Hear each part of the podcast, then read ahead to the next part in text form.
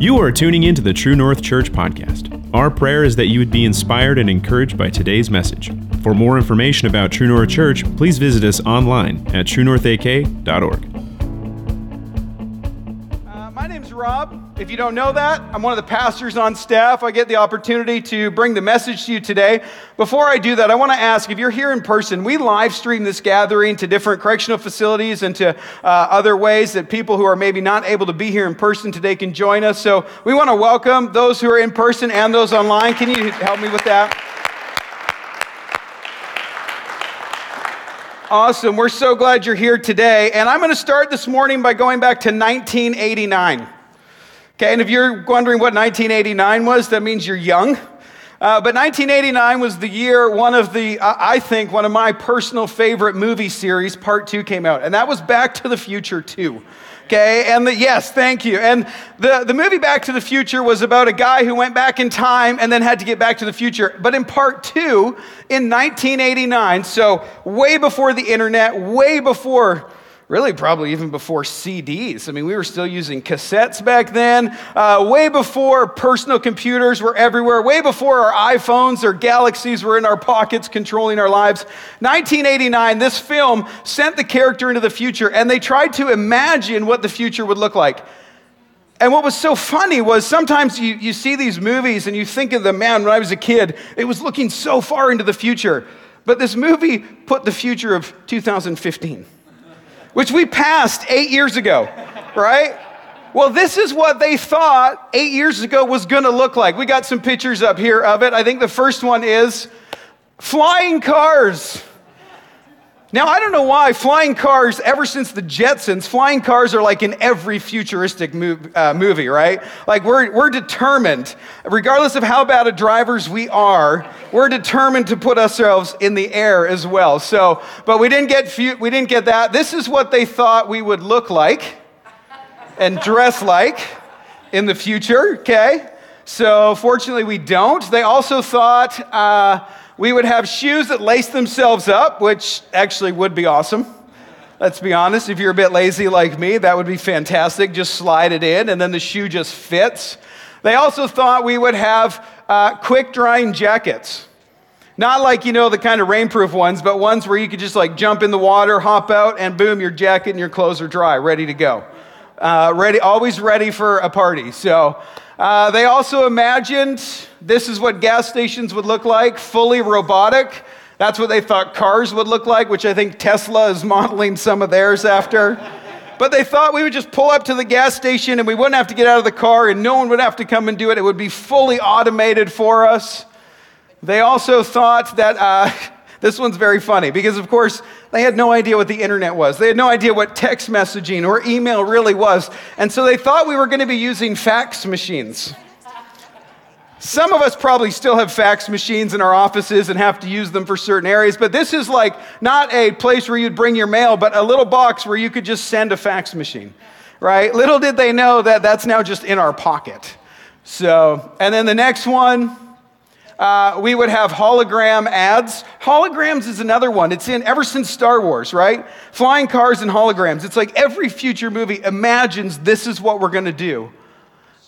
And then uh, an indoor garden center where just in your kitchen, fresh fruits available. Wouldn't that be nice? Just kind of go, hey, I want some uh, fruit, some grapes today. They thought we'd have these, oh, and also instant food. Not just to like add water while you're camping, but like whole pizzas and meals just made instantly, right? How, much, how many of you wish we had that? Yeah, a lot of hands went up. Uh, and then I think we've got these glasses, which Google tried to do a couple years ago, and they were terrible. And then I think the next one is the one that I, as a kid, was the most excited about. Yes, the hoverboard. Why did we never yet get the hoverboard? When I was a kid, I was 12 years old when this movie came out. And in my mind, this was the future. We were going to be cruising around on hoverboards. We have those wheelie things now, but they're not the same. They're not hoverboards. But the reason I point this out, and hopefully for you that are old enough, you remember the movie and remember enjoying it. But the reason I point this out is because this is how we live our lives, imagining the future, imagining what's going to happen, imagining what's coming.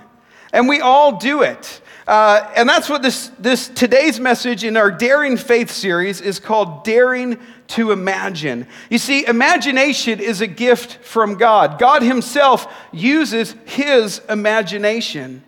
Imagination here, and I want to define it because this isn't some like just, hey, we just take some time and go sit out and dream up random things. But, but our imagination is our ability to see things in our mind our ability to create mental pictures of our current life and of our future. The Bible says that God saw the world before he created it. God saw what he wanted to make, he imagined what it could be.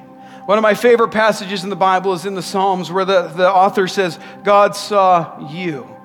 And he imagined what your life was going to be like. And he imagined who he was making you to be. And he imagined what your days were going to hold.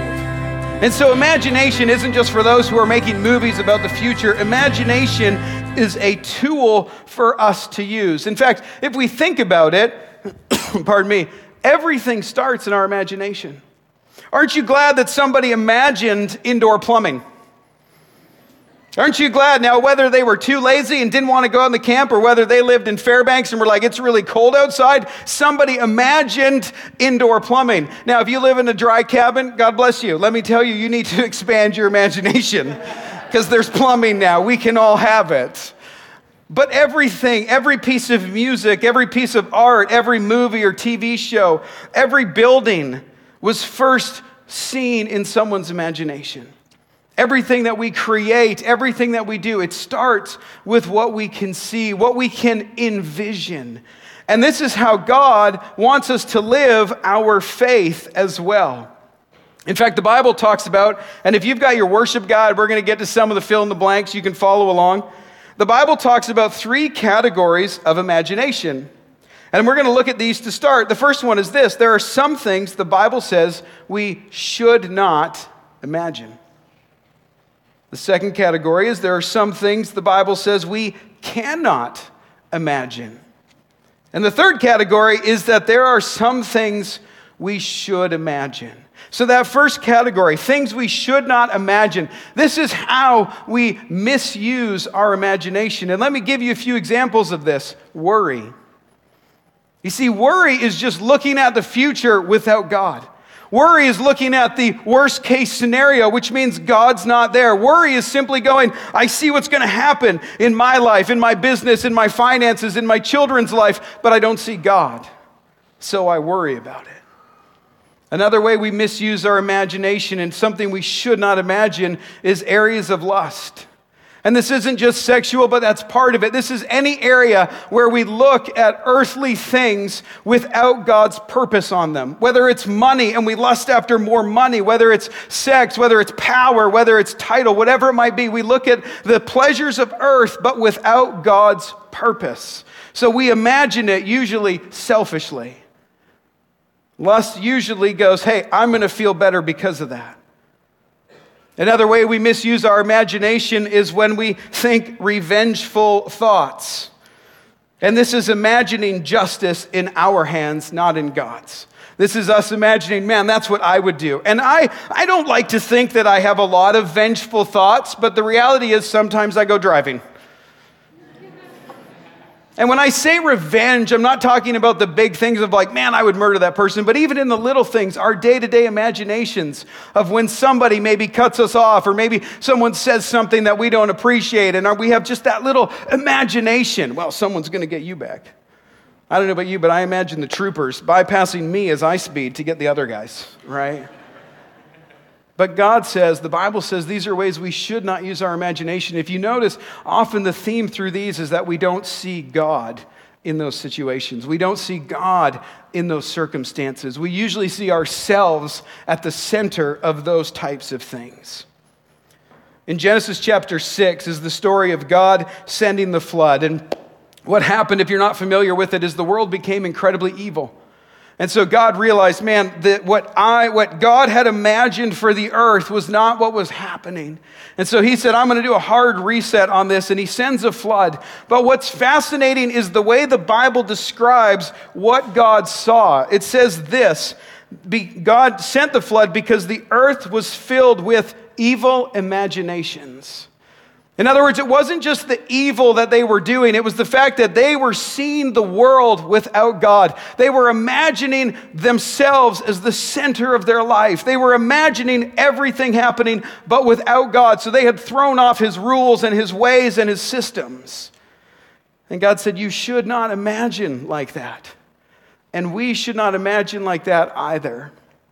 And the second area, the areas that we cannot imagine I, uh, I don't know why in preparing this message, I was thinking about a lot of futuristic films or films that are set like with a lot of, uh, you know, places with aliens where people have to imagine things. And I realize this all the time. Every time I see aliens or something like that, or, you know, you, you, you look at what they create and you're like, well, I can see where you got the inspiration for that. And then I think to myself, well, it makes sense because we can't imagine what we can't imagine, right? We can't, we don't even know what we cannot imagine. In fact, it says this in 1 John verse 3, talking about how we see God. It says, Yes, dear friends, we are already God's children, and we can't even imagine what we will be like when Christ returns. Even though we're his children, even though we have our faith in him, there are aspects of who God is that we just simply cannot comprehend. Our minds and our hearts and our world around us does not give us the ability yet to imagine it. He goes on, he says, But we do know that when he comes, we will be like him, for we will see him as he really is. There are things beyond our imagination that we cannot envision. You know, the reality is we don't we, we do not have the ability to fully understand how big God really is, how powerful God really is, how gracious God really is. We cannot even fully envision how much God loves us. And that's okay. We can see enough of it to know that we still want to be his children and have faith. But there are aspects of it that we go, we just simply don't have the capacity to imagine. And the third area is the things that we should imagine. The things that we're supposed to imagine, the way that we're supposed to imagine our futures. In Philippians 4, verse 8, it says this Finally, brothers, whatever is true, whatever is noble, whatever is right, whatever is pure, whatever is lovely, whatever is admirable, if anything is excellent or praiseworthy, think about such things.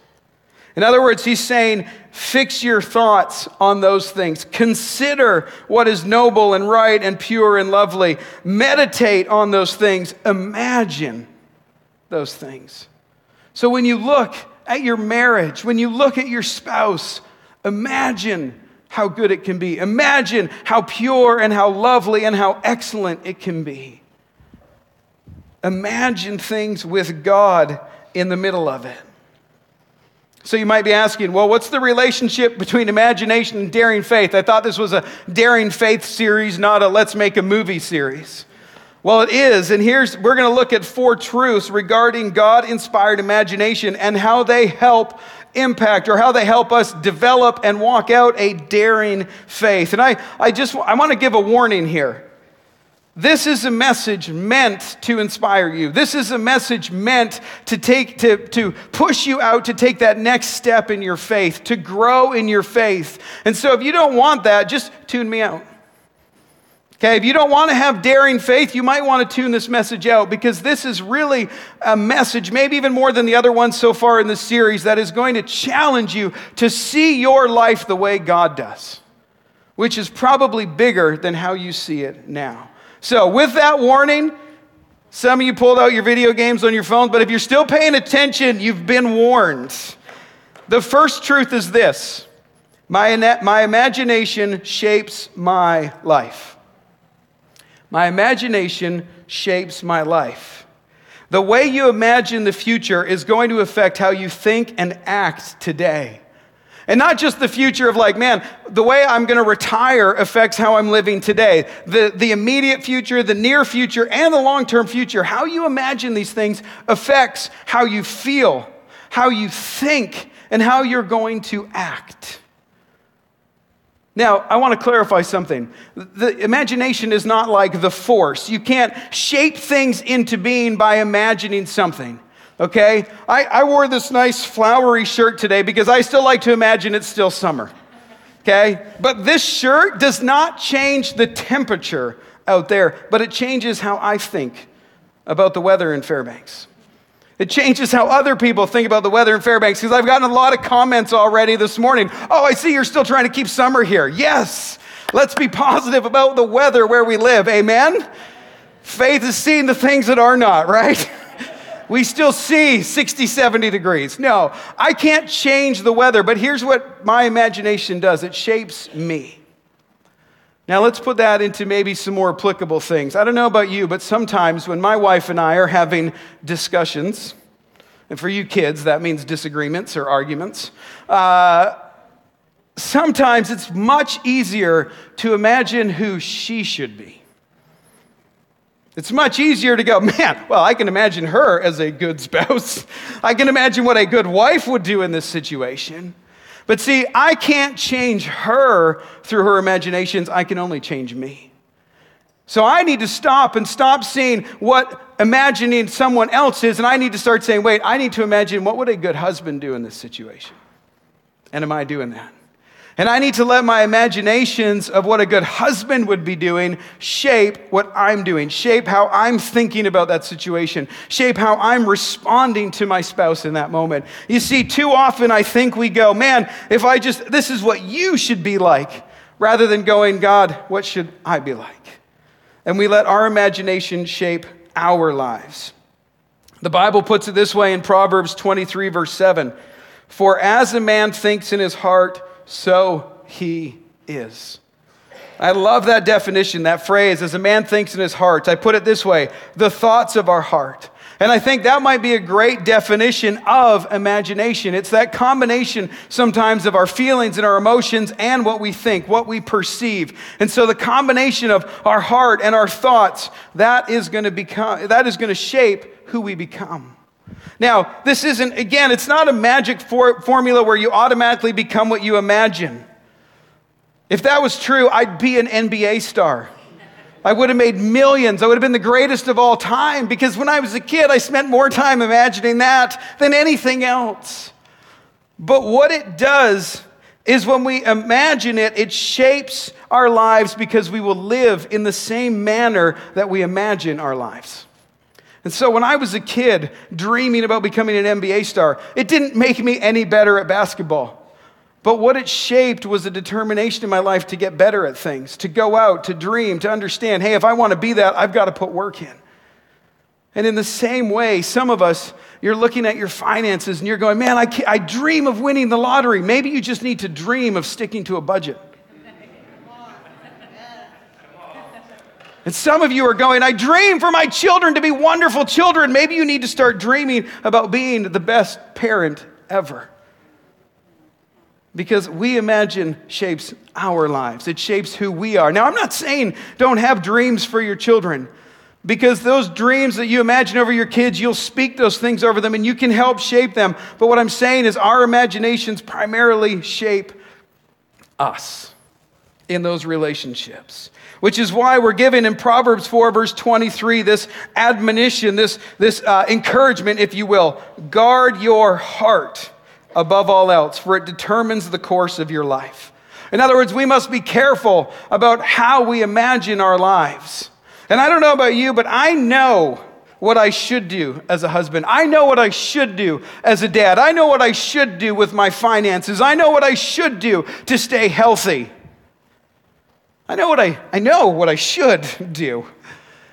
And there are some times, though, when it's just so easy not to do those things. And so I've got to put in my mind, I have to envision myself doing those things. I have to envision myself being patient with my children.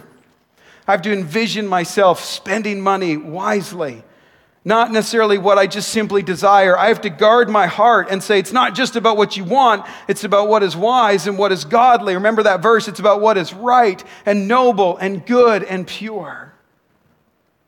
And so we have to look at the world and look at our future and look at our current circumstances, knowing that how we look at it shapes who we are in the midst of it.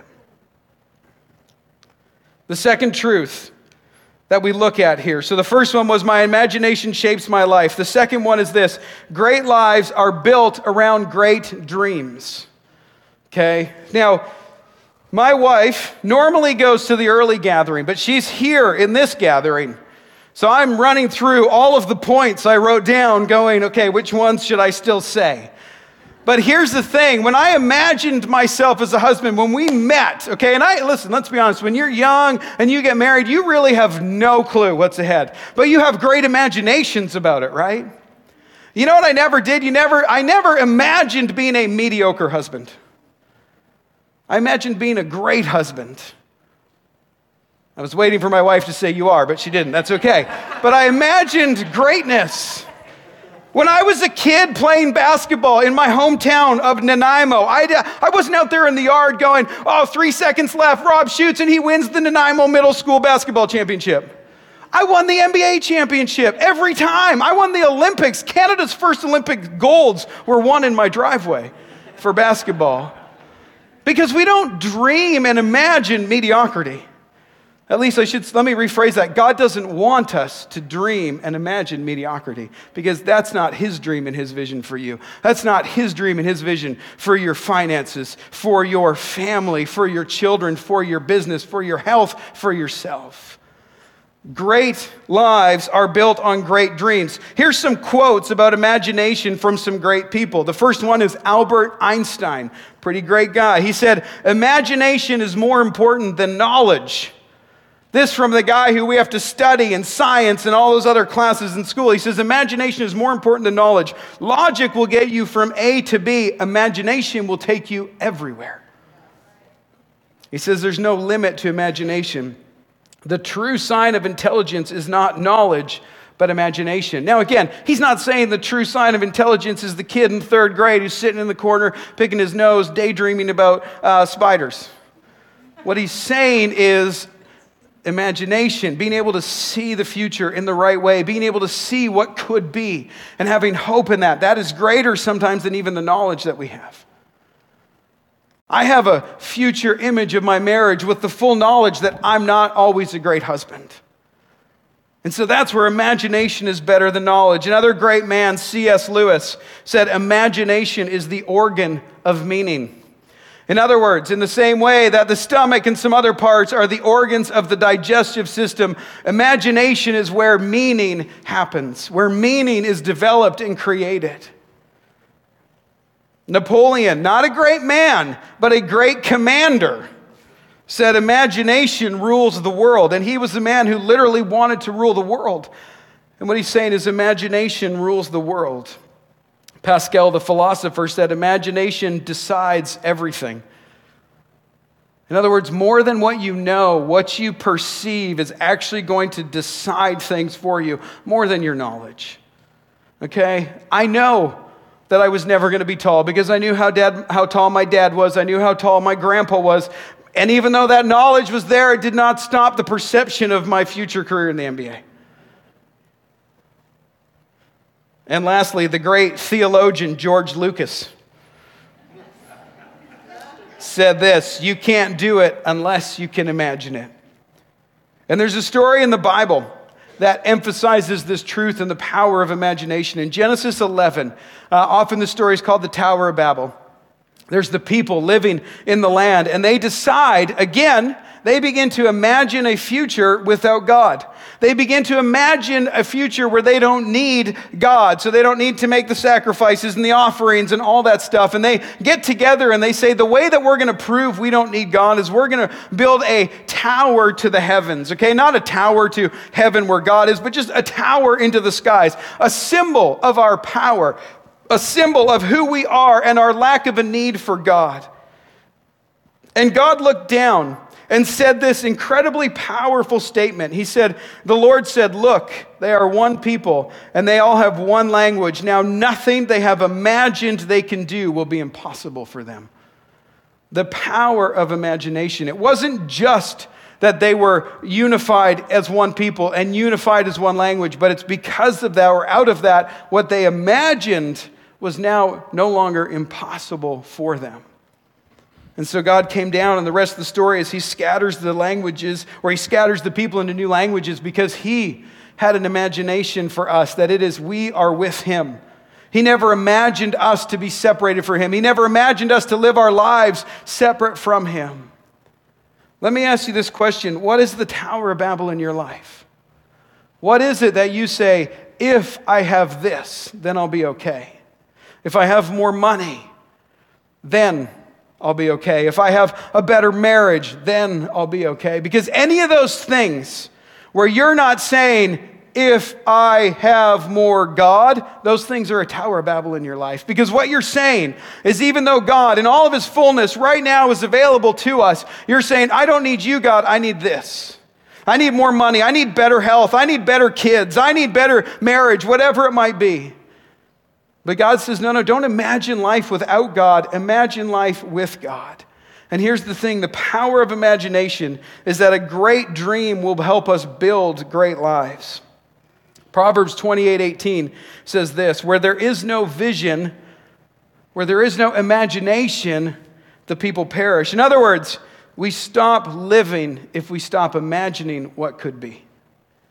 We stop living if we stop imagining what could be. You see, daring faith is not mediocre faith or normal faith. It is great faith. And it's going to take a great imagination, which is why at True North, we have an imagined future, some of which we can see signs of, some of which we just see God in it. You know, if you've not driven past College Road, the other day uh, we got a picture sent from our, our project manager over there saying the last truss is being set up of the whole steel structure. Well, the reason that last truss is being put in place is because, I don't know, six, seven, eight years ago, Pastor Mark saw a place. And he didn't know it was College Road. He didn't know it was going to be designed like that, but he saw a place where the kingdom of God could impact our city. He saw a place where the largest mega sports camp ever could be run. He saw a place where groups of people could come and find the Lord. He saw a place with enough seats so that when you invite all of your coworkers, there's a place for them because we have a great dream to be a great church, not because we want to be great, but that the name of Jesus might be great. And that leads to the third truth. And this is where I want you to sit up and pay attention. I know you've been paying attention, but this is where I, and I believe the next two points with all of my heart. The third one is this God's dream for my life is bigger than my dream.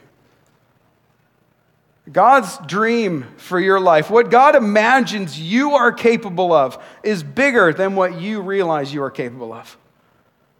And I want to give a little side note, a little freebie to parents.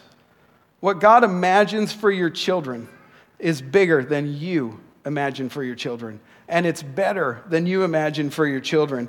If we have a God the size of the God that we do, shouldn't our dreams be the same size? We don't let our situations determine how big our dreams are. We let the size of our God determine how big our dreams are. Ephesians 3, verse 20 says this God can do anything, you know, far more than you could ever imagine, far more than you could ever guess. And I love this part far, far more than you could ever request in your wildest dreams. He does it not by pushing us around, but by working within us, His Spirit deeply and gently within us. And because of that, glory to God, glory to in church, glory to God in the Messiah Jesus, glory to God down all the generations, glory to God through all the ages. His dream is bigger than ours, and that's what daring faith is about.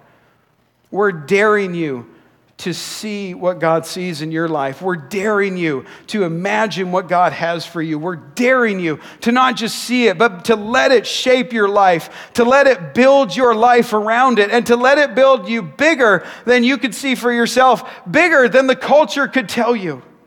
The American dream is not as big as God's dream. And I'm not knocking the American dream, there's some really good values in it, but it is nowhere near the dream that God has for you and your family. The dreams that you see on social media other people are living are nothing compared to what God dreams for you. It's beyond what you can imagine. And I think sometimes this is why we look to other people and other things because it so sometimes feels incomprehensible that we go, well, let me just have a little manageable dream right down here. Because as humans, we're great managers. We want things we can control. We want things that we can know, hey, I can handle this. If you believe you have a dream and a vision for your life and you say, yeah, I think I can do that, that's not big enough. Because daring faith says, I want to step into the areas where I know I can't do that, and God better show up. I know I can't get my kids to do that, but I see it, so God, you better show up. I know that my marriage can't be that good because I'm not the best spouse, so God, you better show up. Because God's dream is bigger than ours. You see, this isn't about your dream or your vision for your own life. This is about God's dream and God's vision for your life. This isn't daily faith that says, I'll just go through my days and it'll, it'll be fine. This is daring faith that goes, I want to see bigger.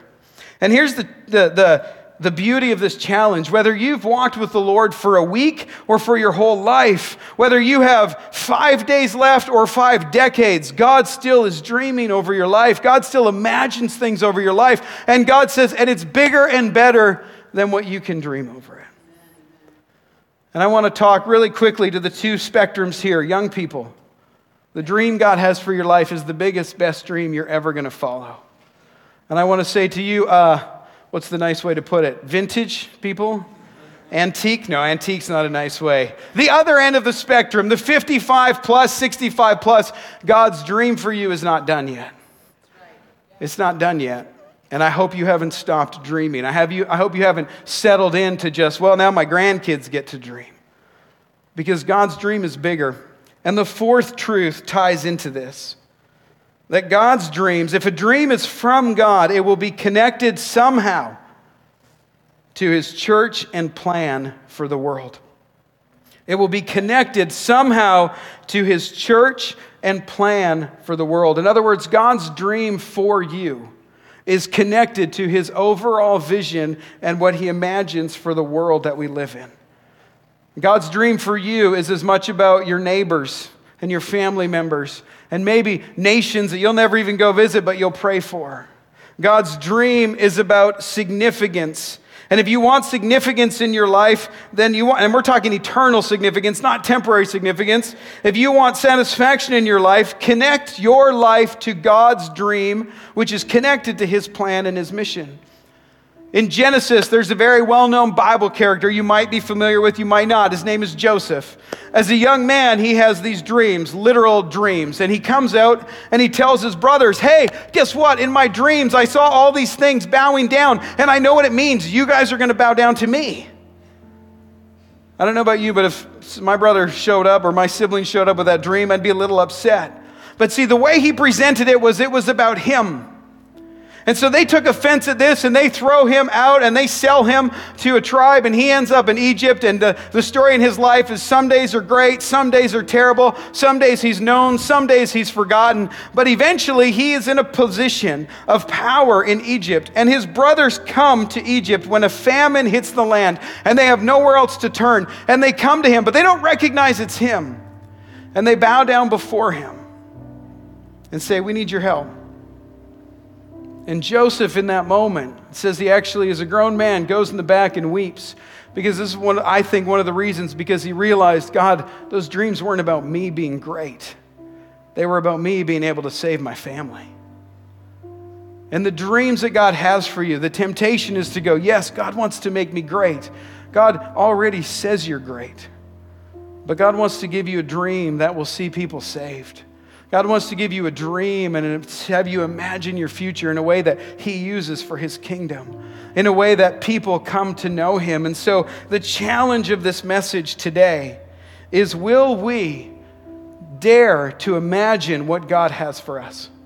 Will we dare to imagine what God has for our lives, what God has for our marriages and our families, what God has for our finances? And here's the thing with it, and I want to challenge you again with this as we close. It's about imagining that today. Not about saying, well, if I have this, then I'll do it. It's about saying, God, I want to see today what you see in my life. I want to see today the greatness that you want me to be for your kingdom, connected to your plan. I remember as a young man, long time ago, but when I first became a Christian, it was in my early 20s, and I remember wrestling a little bit with God over a few months because I saw two things. I saw one, what I imagined for my life. And what I imagined for my life had been defined to me by my culture. It was a pretty normal, to be totally honest, it was to go to university, get a career, get married. This is the size of house. These are the kind of toys you're going to have. That's what I imagined. But I knew that God imagined something different for me. I knew that God imagined a life going into ministry and going into missions and having to learn languages I didn't know and eat food I didn't like. And I'll be honest with you, it was for a few months I wrestled back and forth. I tried to make deals with God. I don't know if you've ever tried to make deals with God. God, I see what you see, but here's what I see. Maybe we can negotiate. Maybe we can trade some pieces out. And after a number of months of wrestling this through, I finally gave in. And I said, God, if that's what you imagine for my life, that's what I'm going to walk out. And I can tell you now, 20 some odd years later, I wouldn't trade a moment of it. I wouldn't trade a moment of it to have more of my mortgage paid off. I wouldn't trade a moment of it to go back and not have to learn a language that had me hitting my head against the walls. I wouldn't trade a moment of it for more of what my dream was because of how satisfying and how eternally wonderful God's dream for my life has been. And I share that to say, I truly believe if you will imagine your future the way God sees it, it'll be the best thing for you. Now, it takes a little bit of daring faith because he's going to see things beyond what you think you can get to. He's going to see things and show you things beyond what you think you can do on your own. Some of you might say, God, I'm not that great. And he's going to say, Yes, you are. Some of you might say, God, I don't know if I can do that. And he's going to say, Great, then step out and trust me. But our daring faith starts with daring to imagine, daring to let God show us what he has for us. Would you stand and rise, and the worship team is going to come out, and I want to pray over you, and then I'm going to ask you to do something as we sing this last song. And that is simply this Would you just pray a simple prayer and say, God, would you show me what you imagine over my life? Because the thing is, our faith in knowing what to imagine starts when we see what He sees over our life. Lord Jesus, we just pray that prayer. God, let us see what you imagine. It says in your word again, when you created us, you imagined our days. You saw the days ahead of us. And God, you know that in some ways we've followed well, and in some ways we've been really terrible at following you. But here we are today, God, in the position we're in, with our finances the way they are, our relationships the way they are, our health the way it is. And we just say, God, would you speak fresh today? How do you see? Our future? What do you imagine for our lives? Lord, would you show us today? Amen. What a fantastic service. Be sure to stay in touch by following us on social media so you can stay up to date with all that is happening at True North Church.